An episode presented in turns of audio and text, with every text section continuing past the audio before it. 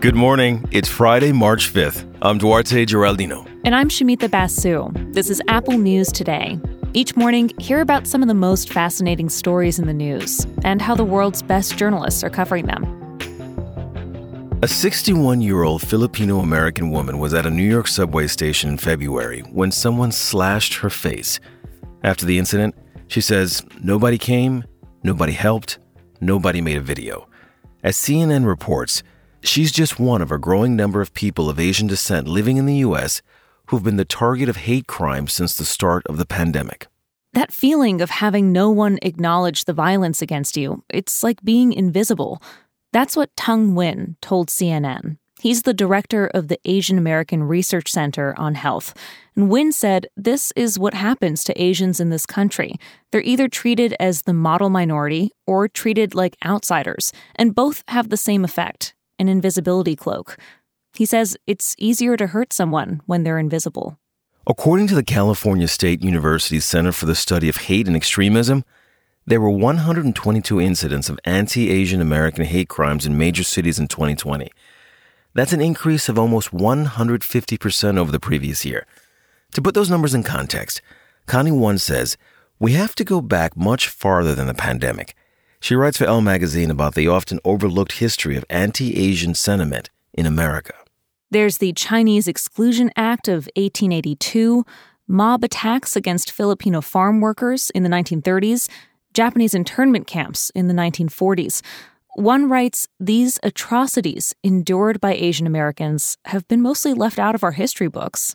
She recounts how she only learned in college about the Philippine American War when Filipinos were characterized as savages. Wun also writes this stereotype of Asian Americans being the model minority, a group that's largely economically successful, is overly simplistic. It ignores how many people of Asian descent in this country live below the poverty line and the millions of undocumented workers who are mostly left out of the narrative. Her point is Asian Americans and their history are largely forgotten in this country. And now, finally, the stories of these attacks on this community are starting to get some attention. In this piece, Wun writes about how her aunt came home from the grocery store upset one day. She'd been chased out of the store by another shopper who accused her of carrying COVID 19. Wun's uncle then suggested dyeing their hair blonde. Maybe that would help spare them from harassment.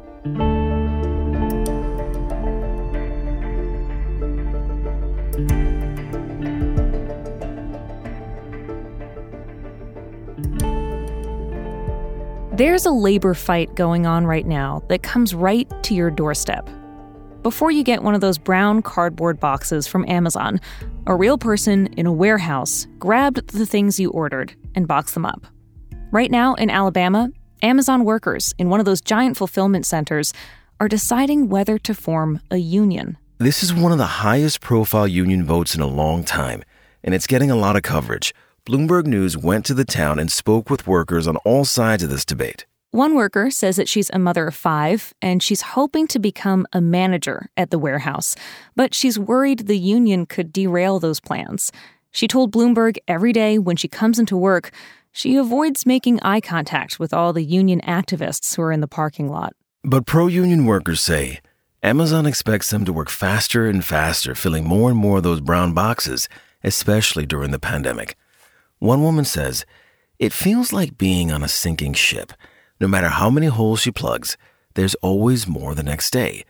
She eventually quit. Her story is a reminder this isn't a simple dispute over pay. Some workers say a union would help them have a greater voice as they demand better working conditions, like more breaks from the fast paced physical labor. When Amazon chose to invest in this majority black community, it was a lifeline. The entire town had been struggling since the 70s when manufacturing jobs dried up. The jobs Amazon offered had good benefits and paid more than twice the minimum wage. $15 an hour goes really far in Bessemer, Alabama. Some people in town worry about what would happen if workers unionize and Amazon or other companies decide to create jobs somewhere else. The workers have until the end of this month to vote on forming a union. What they decide could have major implications for Amazon, the company, and its employees across America. You know, the people who spring into action whenever you click buy?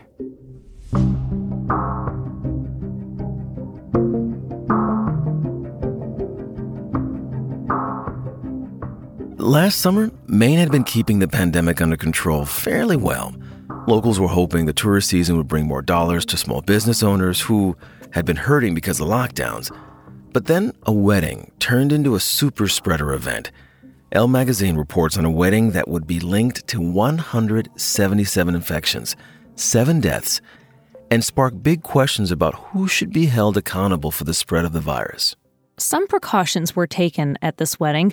There were staffers there checking to make sure no one had a high temperature. The number of guests were limited, and tables at the reception were spaced six feet apart.